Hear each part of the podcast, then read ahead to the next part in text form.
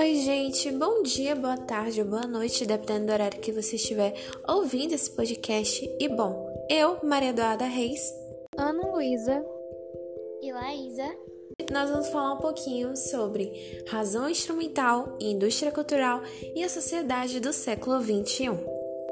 Roda a vinheta! Tá, mas afinal, o que seria razão instrumental? Ó, Lu, razão vem de noção. Instrumental faz menção àquilo que serve para alguma coisa, que é útil ou que tem um fim específico para algo. Mesmo a razão sendo subje subjetiva, a razão instrumental, ela tem por objetivo a autopreservação. Tanto que o pensador Horkheimer acredita que há dois elementos que a compõem. E quais são eles? Um deles é o ego abstrato. E o outro é a natureza vazia, que se trata do objeto a ser dominado e possui tal finalidade.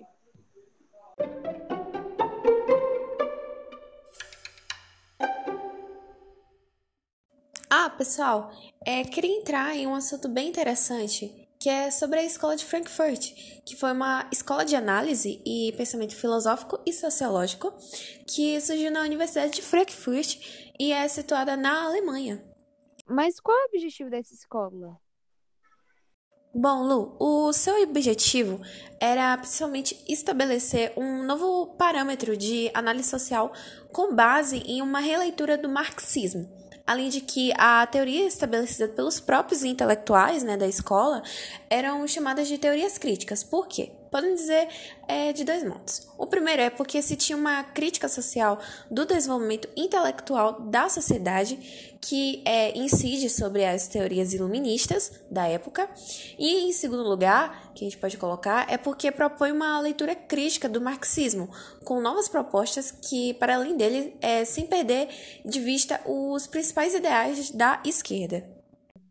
Nossa, amiga, que interessante. Ah, Duda, eu também havia pesquisado um pouco sobre o contexto histórico. Lá, ele dizia que o século XX foi um período muito turbulento.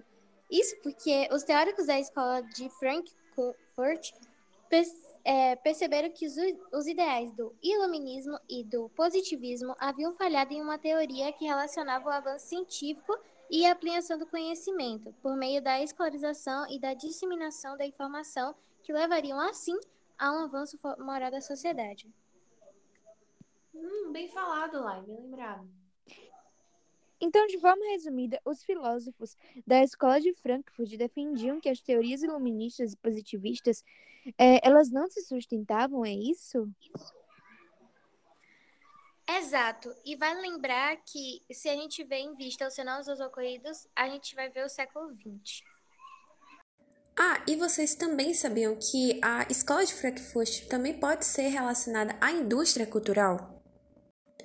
Isso porque foi na escola mesmo que surgiu esse conceito de indústria cultural, é, mais especificamente por conta de um livro que se chama Dialética do Esclarecimento, que foi escrito pelos filósofos da primeira geração, que é Theodor Adorno e Max Horkheimer. Espera, como assim primeira geração? Isso, eu acabei me esquecendo de falar, perdão. Mas podemos dizer assim, que como a escola de Frankfurt é pendurada desde a década de 1930, então vários pensadores é, produziram suas teorias com bases parecidas. Porém, é, se tem uma grande diferença entre as gerações, que é um traço marcante das teorias produzidas por eles. Por isso a gente divide. Pelo que eu vi, eles se dividiam em primeira e segunda geração. Na primeira geração era composta por filósofos e sociólogos, como Theodor, Marx, Weber e esse, todos esses pensadores compuseram as primeiras bases do pensamento frankfurtiano e a teoria crítica, além de receber importantes contribuições de teóricos associados ao estudo de pesquisa social. Já a segunda foi especificamente formada pelos filósofos sociológicos é, Axel Holden e Albrecht Helmer, entre muitos outros. É, gente, esse foi o nosso podcast. Espero que tenham gostado. Tchau! Tchau, gente. Até a próxima. Até!